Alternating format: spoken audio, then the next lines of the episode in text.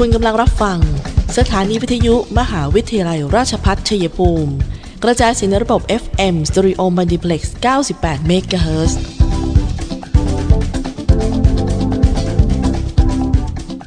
ที่นี่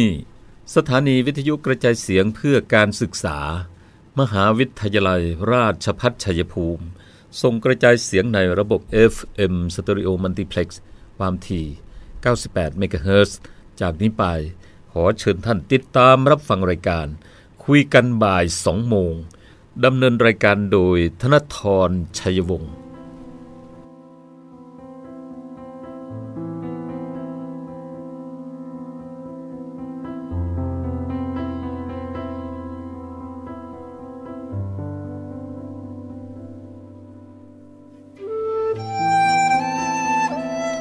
下午两点说话的节目。 差一本皇家大学的广播电台，FM 九十八兆赫。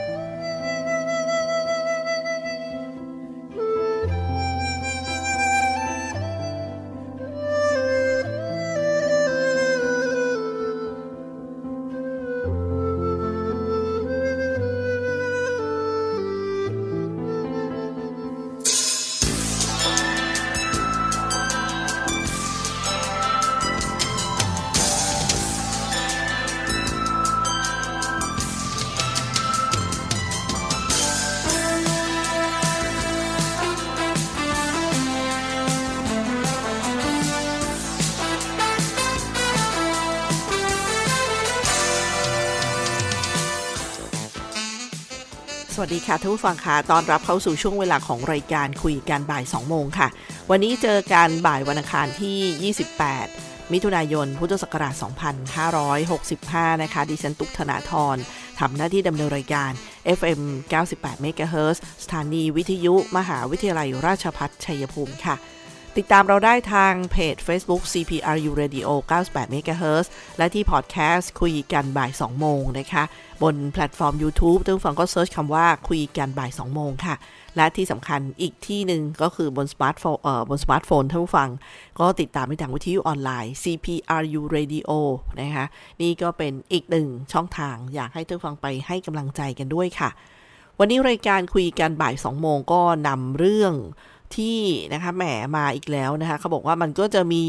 วงจรของการระบาดนะคะขึ้นลงคือตามเรียกว่าผู้เชี่ยวชาญด้านไวรัสวิทยาก็คือคุณหมอยงเนี่ยก็มาพูดให้ฟังกันแบบฟังง่าย ๆ เลย ท่านก็โพสต์ให้ความรู้บนเพจของท่านนะคะพวกเราก็ไปเอาข้อมูลมานะะจากทางอิสรานิวส์ที่ได้เรียบเรียงเอาไว้ว่าท่านออกมาพูดคุยถึงเจ้าโอมิครอน ที่คุณผู้ฟังเห็นตัว BA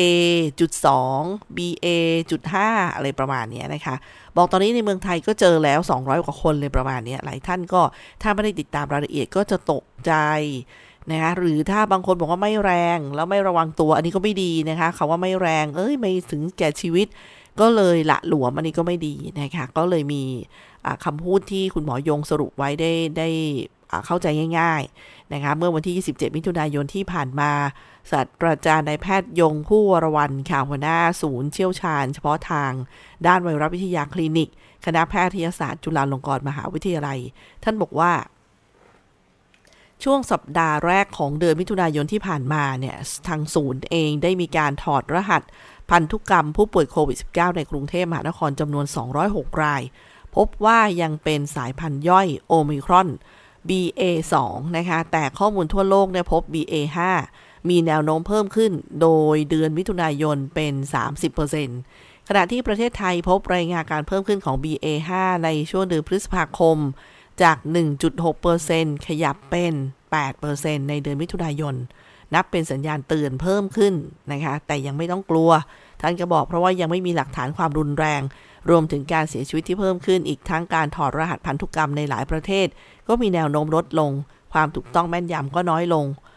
ซึ่งคุณหมอยงบอกว่าการศึกษาการระบาดในเด็กระลอก 4 คือช่วงมกราคมถึง 16 เมษายนปีนี้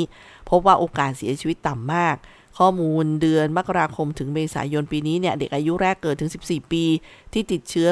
230,000 กว่าราย พบเสียชีวิต 41 ราย ส่วนใหญ่มีโรคประจำตัวเป็นหลักอยู่ที่ 1 ใน 150,000 คน เช่นเดียวกับการศึกษาวิจัยเด็ก 5-6 ปีนะคะที่ไม่เคยฉีดวัคซีนมาก่อนจำนวน 350 ราย โดยเจาะเลือดตรวจเนี่ยพบว่าช่วงสายพันธุ์โอไมครอน มีเด็กติดเชื้อ 27%หรือประมาณ 1 ใน 4 เทียบกับช่วงสายพันธุ์เดลต้ามีเด็กติดเชื้อ 7-8%เมื่อซักประวัติก็พบว่าครึ่งหนึ่งเนี่ยไม่แสดงอาการ ดังนั้นเด็กเหล่านี้ที่ติดเชื้อแล้วไม่แสดงอาการหรือว่ามีอาการน้อยมาก จึงมีความเสี่ยงที่จะแพร่เชื้อที่โรงเรียน แล้วก็นำไปสู่ครอบครัวได้ ซึ่งจากข้อมูลเนี่ยนะคะแสดงให้เห็นว่า คุณหมอยงบอกว่าจากข้อมูลนี้ก็คือเด็กจำนวนหนึ่งเนี่ยติดเชื้อแล้วไม่มีอาการ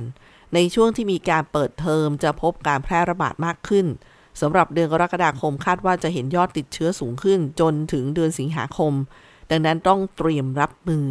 จากนั้นจะค่อยๆ ลดลงไปต่ำสุดในช่วงเดือนตุลาคมถึงพฤศจิกายน เพราะว่าเป็นช่วงปิดเทอม แล้วก็จะกลับสูงอีกในช่วงเปิดเทอมมกราคม โดยมีอาการหลักๆ ที่เห็นคือเหนื่อยง่าย อ่อนเพลียสมองมึนตื้อ หายใจไม่สะดวก ซึ่งคาดว่าปีหน้าจะลดลงค่ะ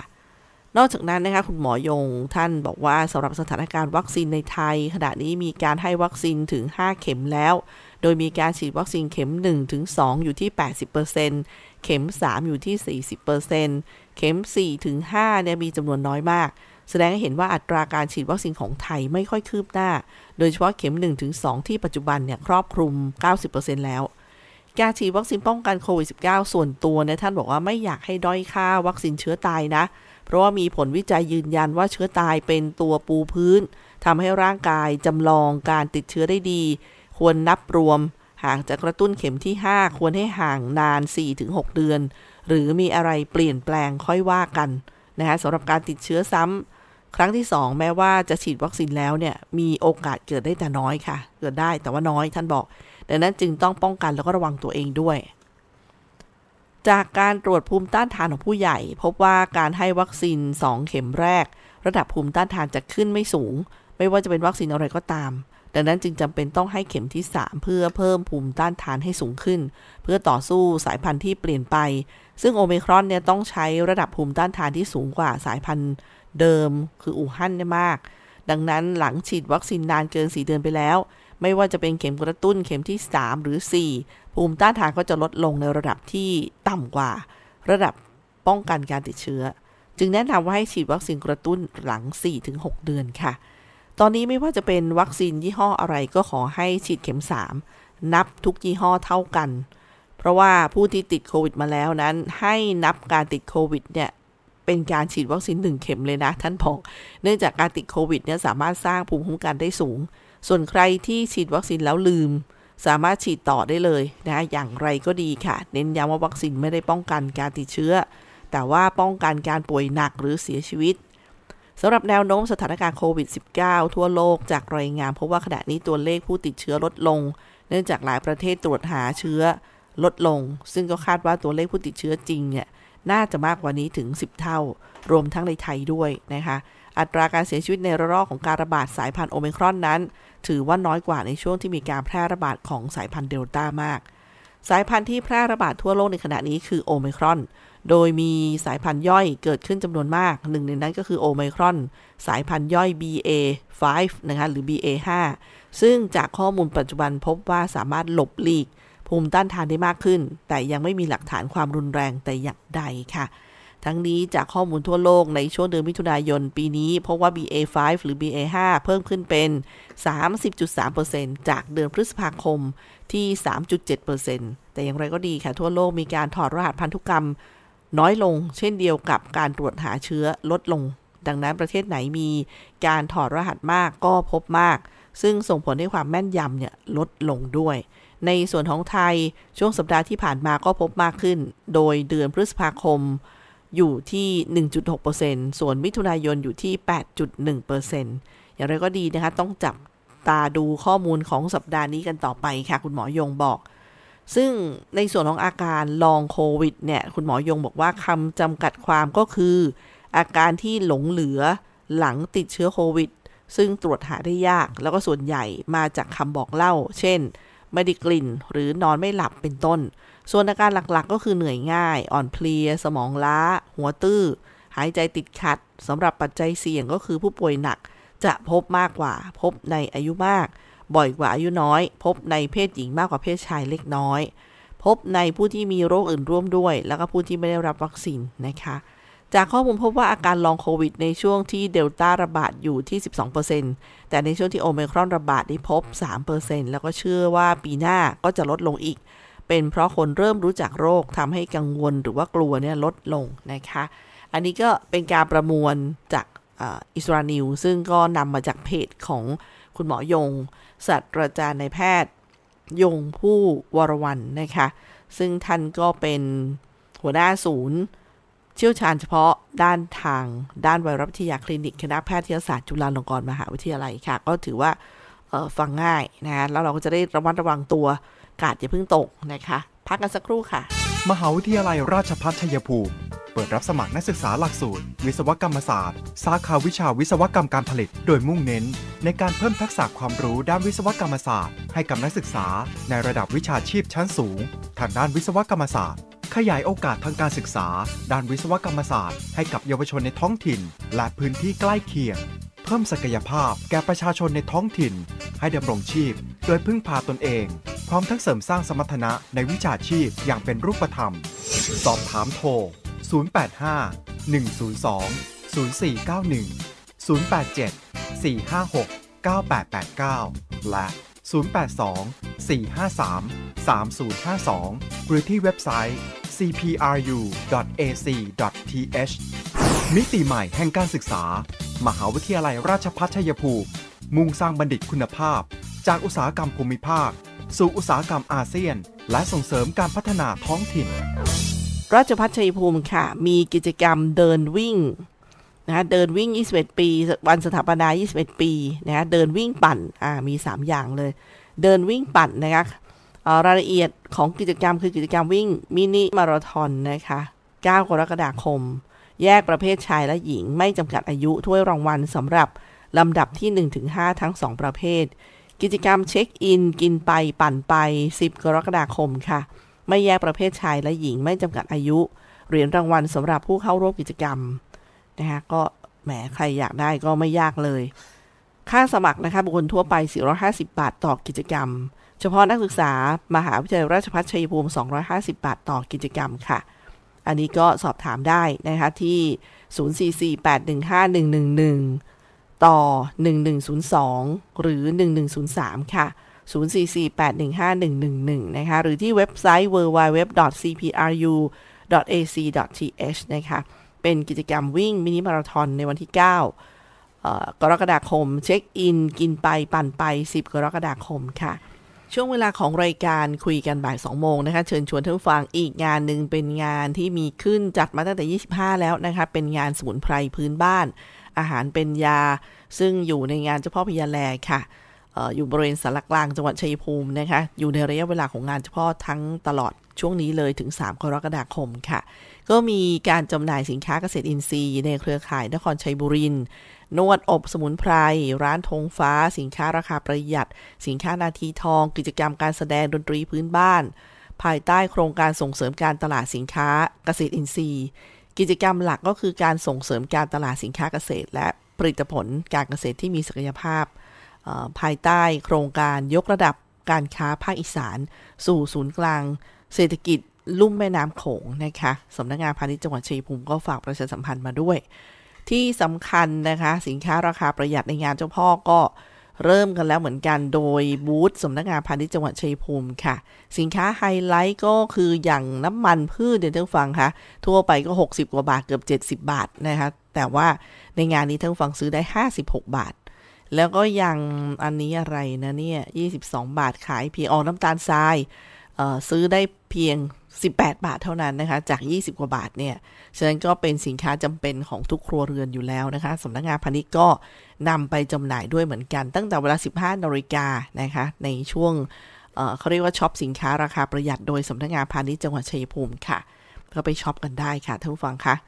ส่วนทางด้านสลากดิจิทัลท่านผู้ฟังคะทาง อกองสลากก็บอกว่าตอนนี้นะคะทางโฆษกประจำสำนักนายกรัฐมนตรีนายธนกรวังบุญคงชนะ ก็บอกว่าท่านนายกรัฐมนตรีเนี่ยติดตามแล้วก็ประเมินโครงการสลากดิจิทัลที่จำหน่ายสลากผ่านแอปเป๋าตังซึ่งถือว่าเป็นความสำเร็จในการแก้ปัญหาจำหน่ายสลากเกินราคาอย่างเป็นรูปธรรมค่ะ ล่าสุดเนี่ยคณะกรรมการสลากกินแบ่งรัฐบาลก็มีมติให้เพิ่มปริมาณสลากจำหน่าย ผ่านแพลตฟอร์ม สลากดิจิทัลอีก 2 ล้านฉบับ ในงวดที่ 1 สิงหาคมนี้นะคะ โดยจะเริ่มจำหน่าย ตั้งแต่วันที่ 17 กรกฎาคม 2565 เพื่อให้ประชาชนเนี่ยสามารถซื้อสลากหมายเลขที่ต้องการได้ ในราคา 80 บาทมากขึ้น สอดคล้องกับนโยบายรัฐบาลที่ต้องการแก้ไขปัญหาสลากแพง ให้เกิดให้เกิดเป็นผลเป็นรูปธรรม ทั้งนี้นะคะการเพิ่มปริมาณสลากดิจิทัลเนี่ยจะเป็นลักษณะค่อยเป็นค่อยไป งวดละ 1-2 ล้านใบ ตามความต้องการของตลาด โดยมีการประเมินแบบงวดต่องวด ถ้างวดไหนขายดี ใช้เวลาขายน้อย งวดต่อไปก็จะเพิ่มจำนวนมากขึ้น แต่ภายในปีนี้จะมีจำนวนสูงสุดไม่เกิน 20 ล้านใบนะคะ ซึ่งทางท่านโฆษกก็บอกว่าพร้อมกันนี้จะมีการเพิ่มจุดจำหน่ายสลากในราคา 80 บาท จากเดิมตั้งเป้าที่พันจุดทั่วประเทศ ก็จะเพิ่มอีก 2,000 จุดทั่วประเทศค่ะ ผ่านการขายที่ปั๊มน้ำมันบางจาก ปตท เพื่อเพิ่มช่องทางให้ประชาชนเลือกซื้อได้สะดวก ก็คาดว่าประชาชนจะให้ความสนใจไม่แพ้สลากดิจิทัลเหมือนกันนะคะ ซึ่งงานนี้ก็กำชับกันมานะคะผู้บริหารประเทศคือท่านนายกเนี่ยบอกว่าให้รักษาสมดุลระหว่างสลากใบ แล้วก็ระบบดิจิทัล การแก้ไขปัญหาขอให้ค่อยเป็นค่อยไป อย่าเป็นแบบก้าวกระโดด ยืนยันรัฐบาลไม่มีนโยบายมอมเมาประชาชน พร้อมกับย้ำให้ประชาชนมีสติในการเลือกซื้อสลาก รัฐบาลก็มีความตั้งใจในการพัฒนาแพลตฟอร์มดิจิทัลขึ้น เพื่อแก้ไขปัญหา แล้วก็ให้เกิดประโยชน์สูงสุดกับประชาชนนั่นเองค่ะ ช่วงนี้เดี๋ยวเราพักกันสักครู่ค่ะท่านผู้ฟัง ข่าวดีเรียนปริญญาตรีที่คณะบริหารธุรกิจ มหาวิทยาลัยราชภัฏชัยภูมิ หลักสูตรบริหารธุรกิจบัณฑิต สาขาวิชาบริหารธุรกิจ วิชาเอกการจัดการ วิชาเอกธุรกิจดิจิทัล วิชาเอกการเงิน และสาขาวิชาการท่องเที่ยวและบริการ เรียนทฤษฎีแค่ 3 ปี จากนั้นไปฝึกสหกิจศึกษาณสถานประกอบการ หรือหน่วยงานจริงอีก 1 ปีทำให้มีโอกาสที่จะได้งานเร็วขึ้น งานดีเงินดีและอยากมีธุรกิจเป็นของตนเอง ต้องเรียนบริหารธุรกิจ ว่าแต่สมัครเรียนกันหรือยัง เพิ่มเติมโทร 081 544 7644 เลือกเรียนบริหารธุรกิจ เลือก CPBS CPRU เพราะเรามีหน้าที่กำกับดูแลบริษัทประกันภัย ตัวแทนและนายหน้าประกันภัยให้มั่นคงโปร่งใส เพราะเรา มีหน้าที่ส่งเสริมพัฒนาธุรกิจประกันภัย ให้ก้าวหน้าและมีประสิทธิภาพ และเพราะเรามีหน้าที่คุ้มครองสิทธิประโยชน์ของผู้เอาประกันภัยและประชาชน เพราะทุกเรื่องการประกันภัยคือหน้าที่รับผิดชอบของเรา สำนักงานคณะกรรมการกำกับและส่งเสริมการประกอบธุรกิจประกันภัย คอปพสายด่วนประกันภัย โทร 1186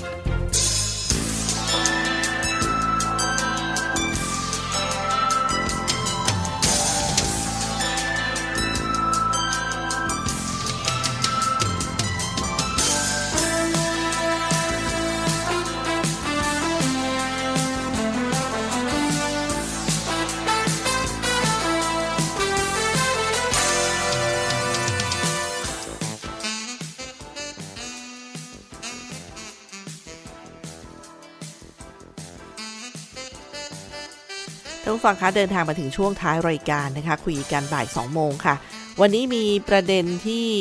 ครมเข้าไฟเขียวขยายจำนวนสิทธิ์เราเที่ยวด้วยการเฟส 4 เพิ่มอีก 1.5 ล้านสิทธิ์ โดยใช้ได้ถึงตุลาคมนี้นะคะ ซึ่งอันนี้เป็นข่าวดีแหละท่านผู้ฟังหลายท่านบางทีก็เสียดาย สมัครลงลงทะเบียนก็เรียบร้อยแล้วนะคะ คุณพ่อคุณแม่คุณลูกอะไรประมาณนี้ บอกเตรียมจะไปเที่ยว แต่ว่ารอบที่แล้วเต็มซะแล้วนะคะ แต่ตอนนี้ขยายสิทธิ์ค่ะไปถึงตุลาคมนี้ แล้วก็อีก 1.5 ล้านสิทธิ์นะคะ คือยังเป็นวงเงินที่รัฐบาลตั้งงบประมาณเอาไว้นะคะ รอบที่แล้วคือยังไม่หมดเลย ยังใช้กันไม่หมดก็เลยเพิ่มอีก 1.5 ล้านสิทธิ์นะคะ ซึ่งจากเดิมเนี่ย2ล้านสิทธิ์ รวมเป็นให้ก็คือ 3.5 ล้านสิทธิ์นะคะ แล้วก็ขยายเวลาจากเดิมคือสิ้นเดือนพฤษภาเนี่ยไปถึงตุลาคมนี้ แล้วก็ยังคงให้ใช้สิทธิประโยชน์โครงต่างข้างต้นเนี่ยเหมือนเดิมนะคะ กับเราเที่ยวด้วยกันเนี่ยก็มาทบทวนสิทธิ์กันหน่อยค่ะ สิทธิ์ที่1นะคะส่วนลดค่าโรงแรมที่พัก 40%ของราคาห้องพักต่อห้องต่อคืน สูงสุดไม่เกิน 3,000 บาทต่อห้องต่อคืนจำกัดสิทธิ์คนละไม่เกิน 10 ห้อง หรือ 10 คืนตลอดโครงการ สิทธิที่2ส่วนลดค่าอาหารและค่าเข้าสถานที่ท่องเที่ยวสูงสุด 600 บาทต่อคืนต่อห้องนะคะต่อห้องต่อคืน โดยผู้เข้าร่วมโครงการจะได้รับคูปองอาหารหรือท่องเที่ยววันละหนึ่งครั้ง หลังเวลา 17นาฬิกาของวันเช็คอิน แล้วก็คูปองจะหมดอายุเวลา 23นาฬิกา59 นาทีของวันเช็คเอาท์สำหรับวิธีใช้คูปองประชาชนจะชำระ 60%รัฐบาลช่วย 40%นะคะผ่านการตัดเงินจากคูปอง สิทธิที่3คือคืนเงินค่าตั๋วตั๋วเครื่องบิน 40%แต่ไม่เกิน 3,000 บาท ต่อผู้โดยสารจำกัดห้องพักละ 2 ที่นั่งจำนวนห้องตามจำนวนห้องที่พักจริง แต่รวมกันไม่เกิน 30 ที่นั่ง รับสิทธิ์ลดค่าตั๋วเครื่องบิน 40%ของราคาตั๋วเครื่องบิน 2 สิทธิ์ ผู้โดยสารต่อ 1 ห้องโรงแรมที่จอง แต่ไม่เกิน 2,000 บาท ต่อผู้โดยสารเมื่อเดินทางไปยังจังหวัดปลายทางทั่วไป และรับสิทธิ์ลดค่าตั๋วเครื่องบิน 40%แต่ไม่เกิน 3,000 บาทต่อผู้โดยสารเมื่อเดินทางไปยังภูเก็ต พังงากระบี่ สุราษฎร์ธานี สงขลา เชียงใหม่ เชียงราย แล้วก็ขอเชิญชวนประชาชนนะคะสนับสนุนการท่องเที่ยวในกลุ่มจังหวัดท่องเที่ยวเมืองรองให้มากขึ้น เพื่อช่วยกระตุ้นแล้วก็สร้างไรายได้ ให้ผู้ประกอบการจากการท่องเที่ยวในประเทศไทยด้วยนะคะ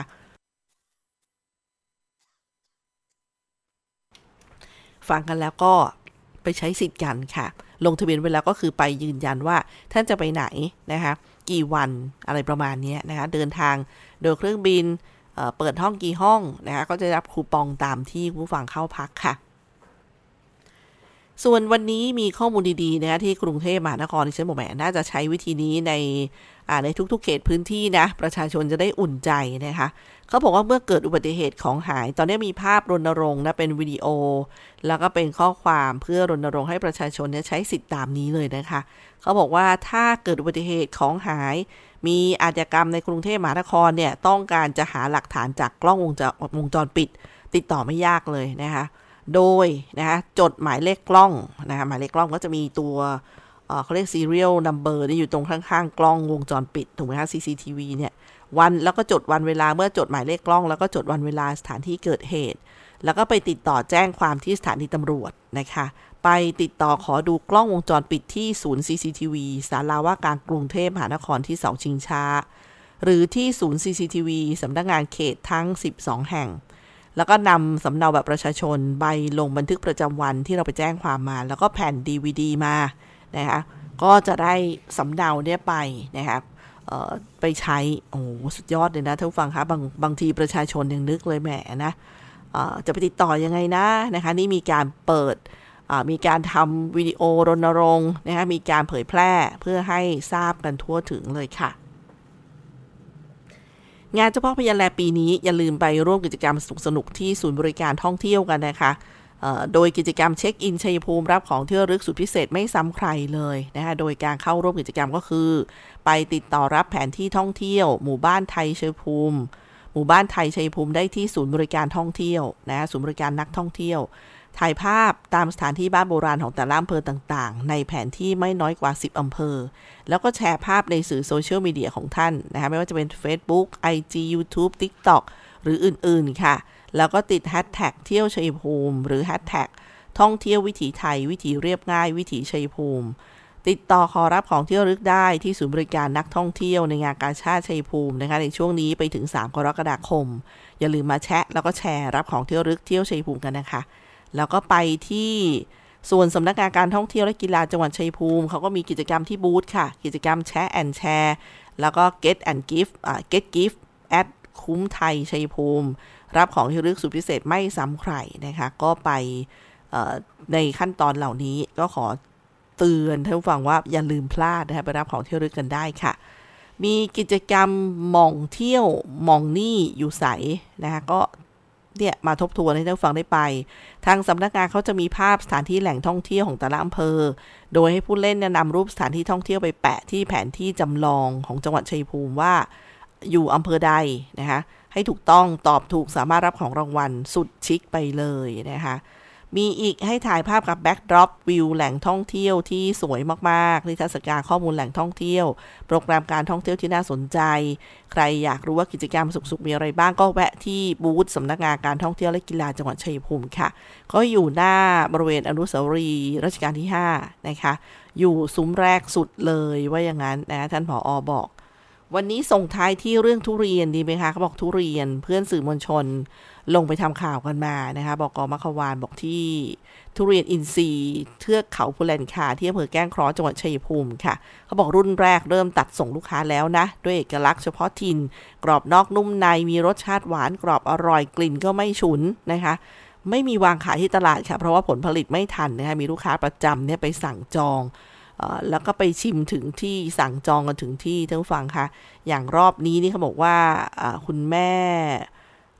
คุณแววตาลองจำนงนะคะที่อยู่บ้านทุ่งคำหลวงท่ามะไฟหวานอำเภอแก้งครอเนี่ยเจ้าของสวนบอกว่ามีมีเขาบอกว่าพื้นที่ตรงนี้เป็นปลูกบนภูเขา เพราะว่าที่นี่สูงจากระดับน้ำทะเลปานกลาง 800 กว่าเมตร ด้วยสภาพอากาศที่เย็นสบายตลอดทั้งปี ผลผลิตออกสู่ตลาดมาแล้ว 5 ปีว่าอย่างนั้นค่ะ เป็นทุเรียนอินทรีย์เทือกเขาพูแลนคาเลยแหละนะคะ ซึ่งเขาบอกไม่มีขายตามตลาด เพราะว่ามีแต่ส่งโทรสั่งจองก็ขายไม่ทันแล้วนะคะ ซึ่งตอนนี้เขาบอกว่ามี เอออยากจะบอกว่ามีอย่างอื่นด้วยนะคะอย่างเช่นผลไม้ อย่างได้บอกพื้นที่ก่อน เขาบอกปลูกทั้งหมดนี่20 ไร่นะคะปลูกมาตั้งแต่ 2555 แล้วก็บอกว่าปลูกแบบอินทรีย์ด้วย ที่สำคัญก็คือมี 700 ต้นนะคะแล้วก็เนี่ยผลผลิตออกมา 5 ปีแหละได้ขายแล้วก็มีทั้งเงาะทุเรียนมังคุดนะใครจะคิดแค่ว่าผลไม้แบบนี้จะมี